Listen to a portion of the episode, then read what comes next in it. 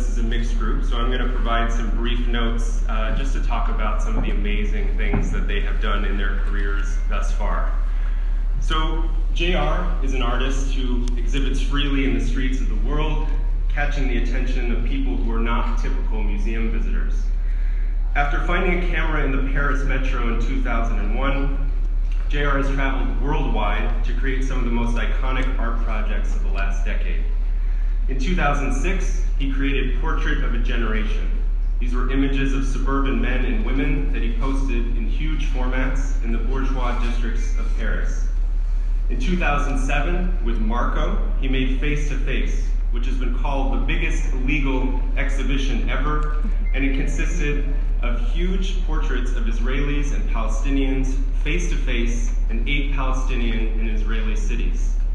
In 2011, JR received the TED Prize, after which he created Inside Out, an international participatory art project that allows people worldwide to get their picture taken and pasted to support an idea and share their experience.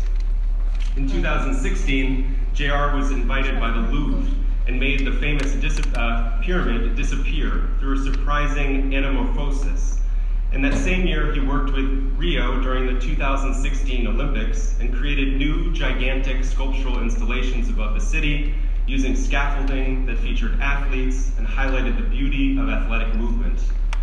Just this past year, JR co-directed Faces Places, a film with Agnes Varda, and this featured the two of them traveling around France to meet people and discuss their visions the film, as you may have known, was nominated for, nominated for an Oscar for Best Documentary. Jeffrey Deitch has been involved with modern and contemporary art for nearly 50 years and has had one of the most dynamic careers in the art world as an artist, writer, curator, dealer, and advisor. He started working in galleries in 1974 at the John Weber Gallery, working with some of the leading artists of the era, such as Sol LeWitt, Carl Andre, Dan Flavin, Robert Ryman, and Hans Haacke. In 1976, he surprised his art world friends by enrolling at Harvard Business School, which led, him, led to him eventually developing and co-managing Citibank's Art Advisory Service, the first professional art advisory service of its type and the first department in a major bank to specialize in art finance. In 1988, after nine years at Citibank, he opened his own art advisory firm, and he continues to advise some of the world's most active collectors of modern and contemporary art. Deitch has written numerous articles, monographs, and catalog essays on artists spanning from Fernand Léger to Keith Haring, Jean-Michel Basquiat, and Jeff Koons. And in the 1970s and early 1980s, he was a regular contributor to Arts and Art in America. He's been especially engaged with artists who have emerged from street and graffiti culture, and has been a primary critical and commercial voice for Basquiat, Haring, and Koons. Deitch project, projects, the New York Gallery he operated from 1996 to 2010, presented more than 250 projects by artists from 33 countries, and its history has recently been documented in Live the Art, 15 Years of Deitch Projects, that was published by Rizzoli in 2014. In 2010, Deitch closed the gallery to become director of the Museum of Contemporary Art in Los Angeles. During his three years at MoCA, he presented 50 exhibitions and projects, including the Painting Factory and Art in the Streets, which had the uh, highest attendance in the museum's history. Deitch has reestablished his art advisory service and exhibition program in New York at present and will be opening a Los Angeles gallery in September of this year. So we are here today to discuss JR's installation So Close, but also to expand on and discuss JR's work in general, Jeffrey Deitch's involvement with it, and Deitch's reflections on decades of work with quote-unquote art in the streets. After that, we'll have a chance to open it up to some questions, as I'm sure there will be some. And if you're using social media, uh, we're using the hashtag SoCloseArmory. So I'm going to move to the chairs. Hello? Yes. Okay, hi JR. Hey. Hi JR. Um, so, JR, can you talk to us a little bit about what So Close is and uh, describe it in a little bit of detail, what it is, both image-wise and structurally, and the origin of this work? Yeah, um, hi everybody. Uh, it's a great pleasure to be here. It's a great pleasure to work with you, Jeffrey. Uh, so,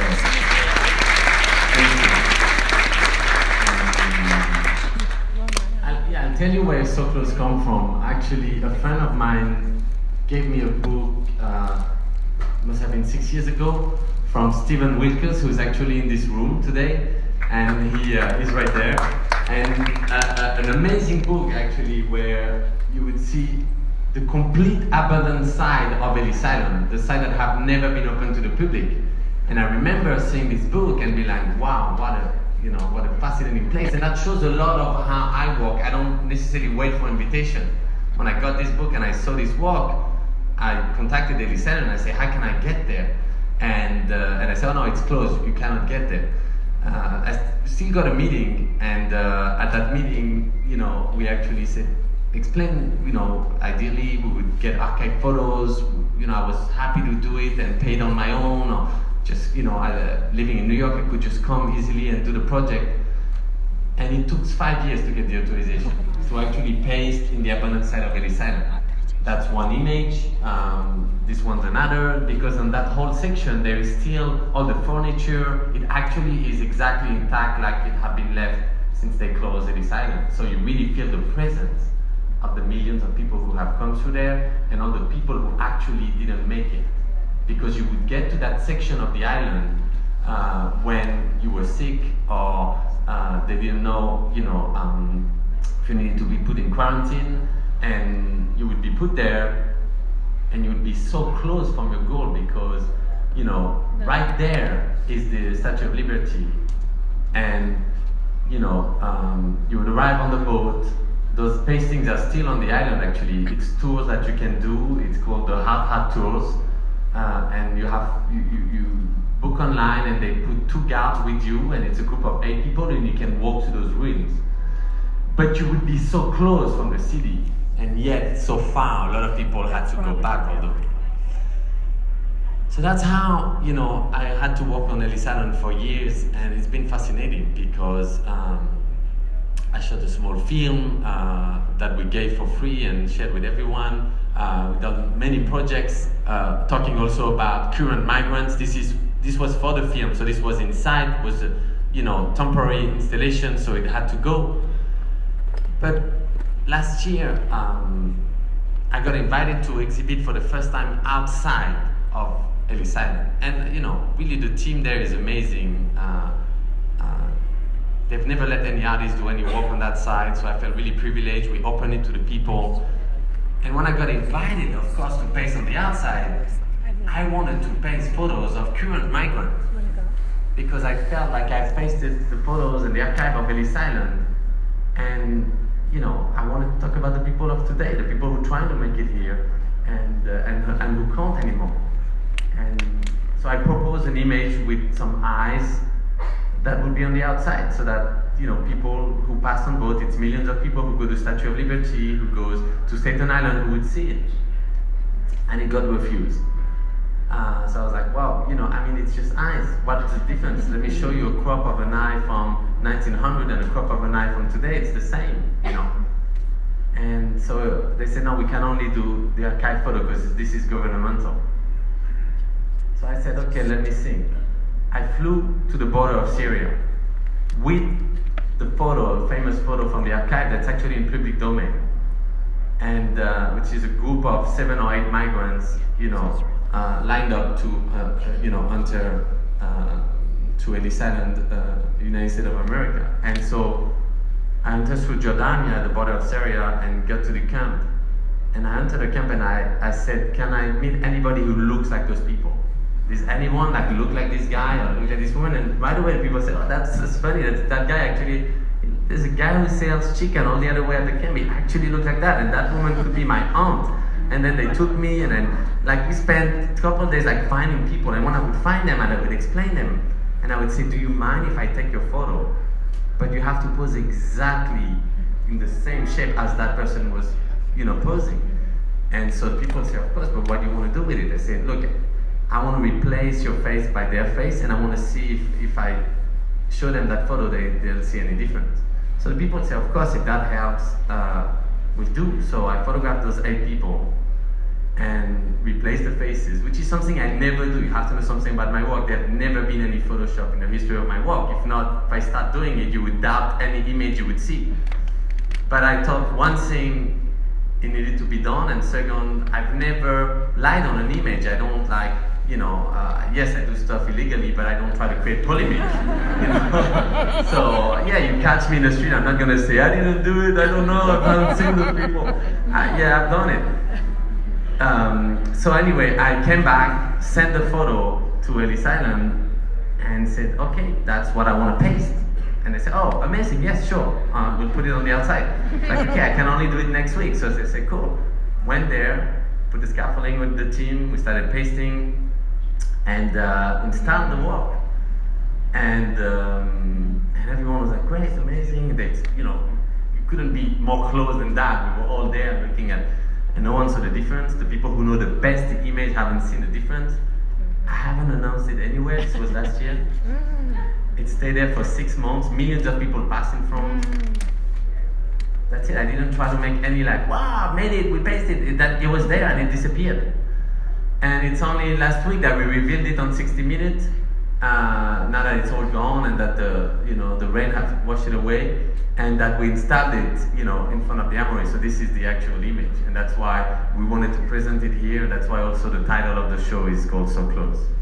So is this the actual image that was on Ellis Island or slightly different? No, it's the actual exact image. Okay, so you're just transplanting that image here. And so were there any issues like, I mean, the way that this is presented is, is on scaffolding, and that's something that's new for you, relatively. I, I, I, I have to admit, I stole that idea to the North Korean because I went in North Korea and uh, four years ago, and uh, that's the, the advantage of being anonymous is you can take off your hat and glasses and travel on different passport, and then if they don't look at your police records, you're just you know nobody. so I said I was working in a marketing agency in Switzerland, and I was you know in charge of promotions, and and and then first they refused it. But I was like, oh, I cannot get better than that. I don't know what. Else. So I re-applied and it got approved. So of course, I you know that's the kind of places where you know I realized that's where the limit is. You know, a lot of places I would tell you it's not where you think it is. The limit is much further. When I went there, I thought, okay, that's where the limit is. I, I, I, I actually pasted something the size of the top of my finger, and I'm really proud of that. But it might be my smallest pastings, but at least it is in North Korea. but on my way back, I saw the main square this giant, you know, really like propaganda image on scaffolding um, of a cutout. So it like billboard, but it's not advertising anything except, you know, the dictator. And so uh, I was like, wow, that's pretty powerful. And I started doing those uh, sculpture installation, like you mentioned, in Brazil and uh, in different parts. And so I, that's why I wanted to present it this way too. Kind of, you know, uh, not paste them on the building, but like play with the architecture. And, and you know, sometimes I can have, like the one in Brazil, someone jump over a building. Uh, suddenly that becomes possible. Right. Um, Jeffrey, can you talk a little bit about your involvement in this project and then also just how you got to work with JR? Sure. Well, first, it's such a privilege to work with JR. JR is the kind of artist I admire the most because JR makes art for the world. He doesn't make art just for art fairs, though we're here, and this is an important audience too. But it's really art for everybody. And also, JR is one of the few artists who, with great integrity, can make art that takes on the important issues of today without being overly hectoring and continuing vanguard art tradition. Also, as you can see, JR is a great communicator and you know, very special. There's the rare artist who, in his personality, attitude, embodies the work and can push the work even beyond with his ability to articulate it. So we've known each other for a long time. It's wonderful. You, you told me your first trip to New York. You came to my gallery. I didn't mention you. I just dropped a book on his, on, you know, on his, on his table, hoping one day he'll see it. When was that? Uh, first time I came was 2004. And so we were able to work together to do a terrific project at the Art in the Streets show at the Museum of Contemporary Art in LA. JR pasted faces across the entire facade of the museum. It was a fantastic piece. And we did other things as well. And we've, we've done some public commissions for buildings in New York City. But we never did a big project like this. And when the Armory Show asked me, do you have an idea about something special that can engage the public, can be outdoors, indoors, JR was the one. Thank you, Jeffrey. Jeffrey, you've worked with some, you know, some of the most amazing kind of street, urban graffiti artists of the era, and I'm just wondering if you could talk a little bit about how you see JR in the context of others you've worked with. So something very interesting about street art that uh, the original originators of wild style, and my hero Lee Quinones is right here in the front row. their, their, their innovations were so strong and profound. It was very hard for many years for artists working the public in this way to do something new. And so you see all over the world artists working in the style that Lee initiated in New York City in the late 70s. Uh, so I thought for a while graffiti art got a little stale, repetitive. And so I was looking for people who were working in the street, uncommissioned public art, people who don't ask permission, just do it on their own, but doing it in a way that was fresh. And JR is one of the people I came across who reinvented how to create this kind of public art. And in addition, there's another very important innovation. Uh, I think that JR is one of the artists extending how you can use the medium of photography. Yeah. And uh, I, I think extending it in a more interesting way than any other person using photography today.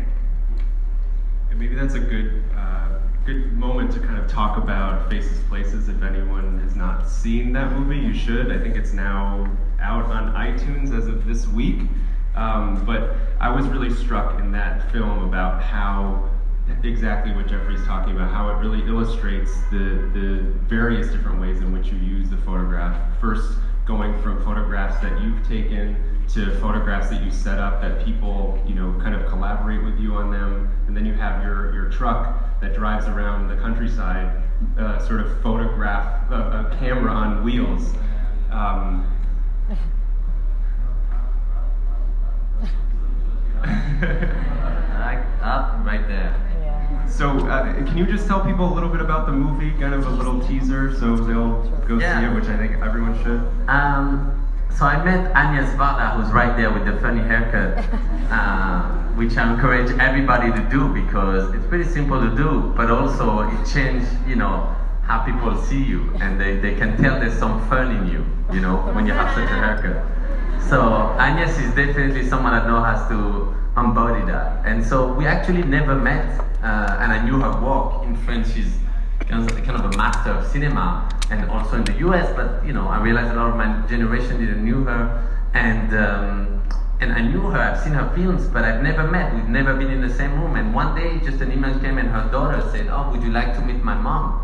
And I was like, wow, actually, yeah, I'll, I'll come. So I, I, I went there the next day, it was a Monday, and you know, she prepared some little cookies and pastrami's and like some, you know, stuff that, you know, grandma does at home and, and showed me her photos and I, I, had my phone only with me. I wanted to take a photo. I took one, and then she said, "Wow, you can do better." I was like, "I know, I'm sorry." You know, she's like, well, "Why don't you, why don't you come to my studio?" And she's like, "Okay, sure." You know, when? I don't know. I'm here now, so come tomorrow. Okay. Then she came the next day, and I remember she came, and my studio is always, you know, with the team and friends that coming by always hectic, and she just chilled there the whole day and talked to everyone. And um, that day was funny. Was the the, the, the rapper uh, Yasiin Bey Mos Def was there, and you know he can be really like intense. And she actually like boom backflipped him and started talking to him. And I look at those two and I said, wow, she's in you know she's like camouflage. She can be any like talk to anybody anytime and and and and enter into um, their perspective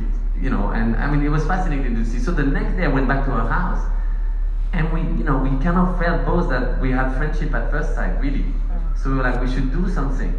but she didn't want to do any more movie in her life. She actually never co-directed or co-written in her life, and I was not planning to make any movie.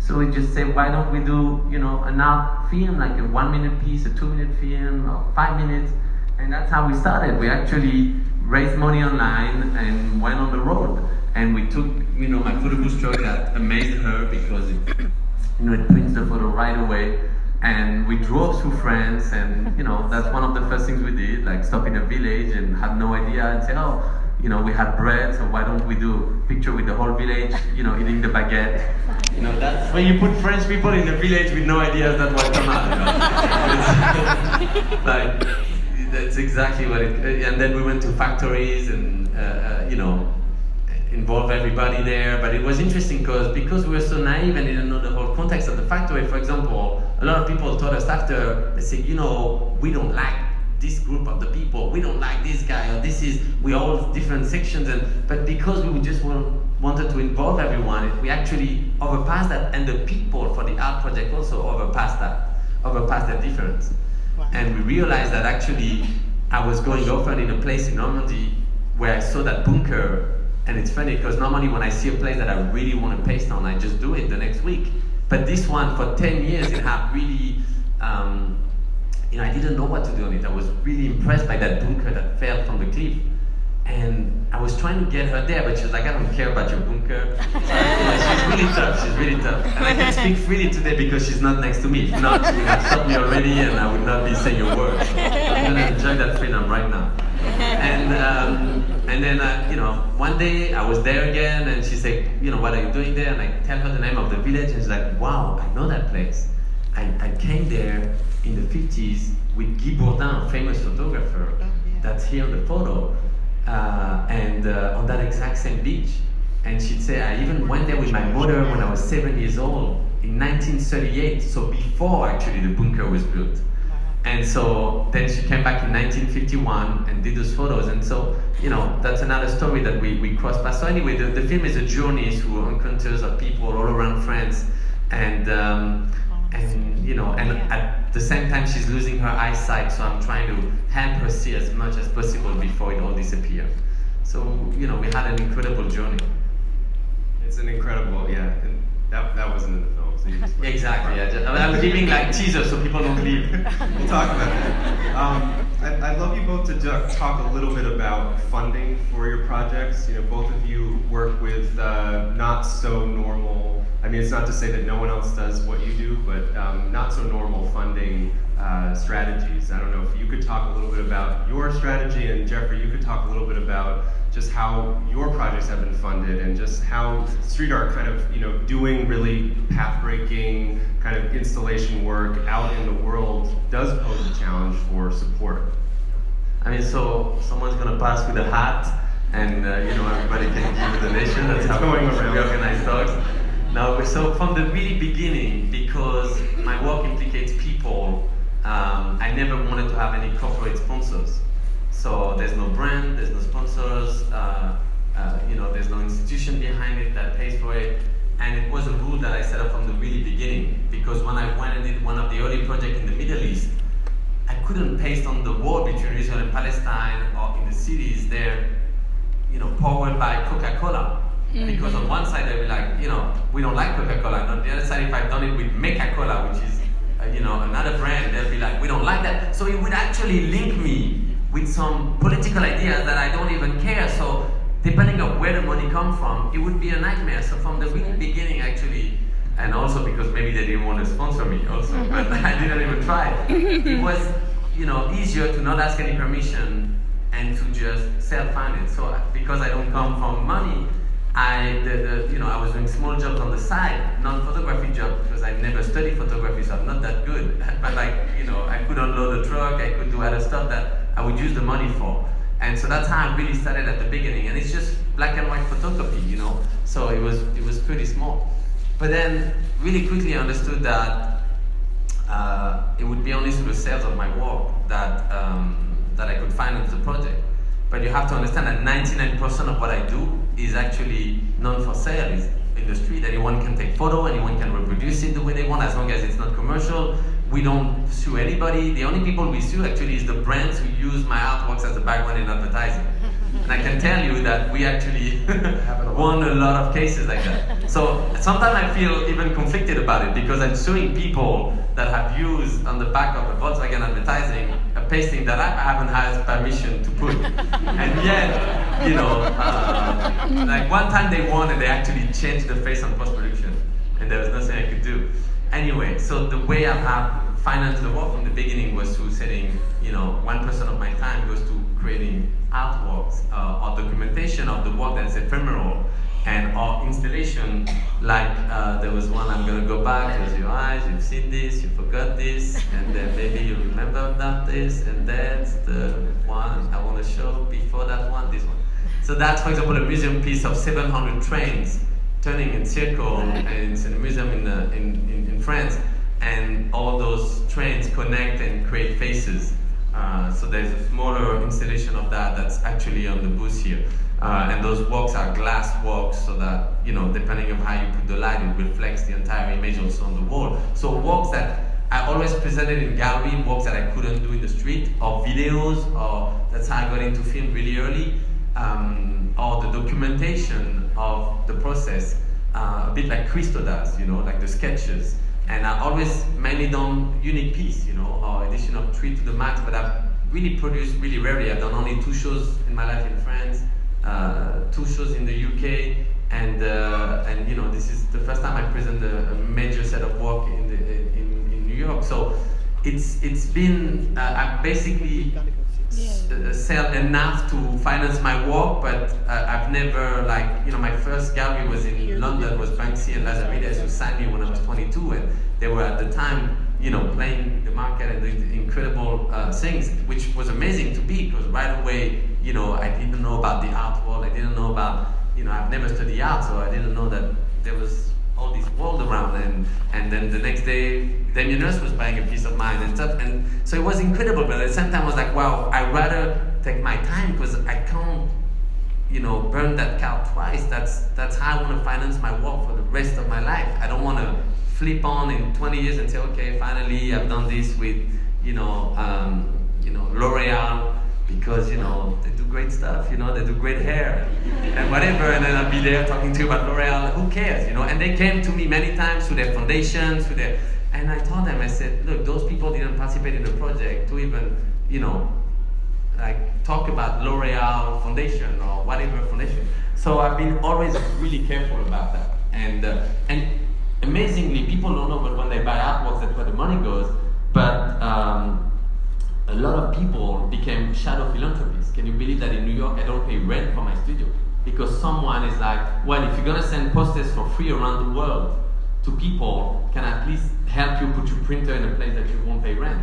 And it's been seven years. And you meet sometimes people like that who's not doing it for the credit they get out of it, but for the purpose of the actual project. And I call those people shadow philanthropists. And I can tell you that I've met people like that. They exist, they're really rare, but they are the people that to me really change the world because they do it for the purpose of the project.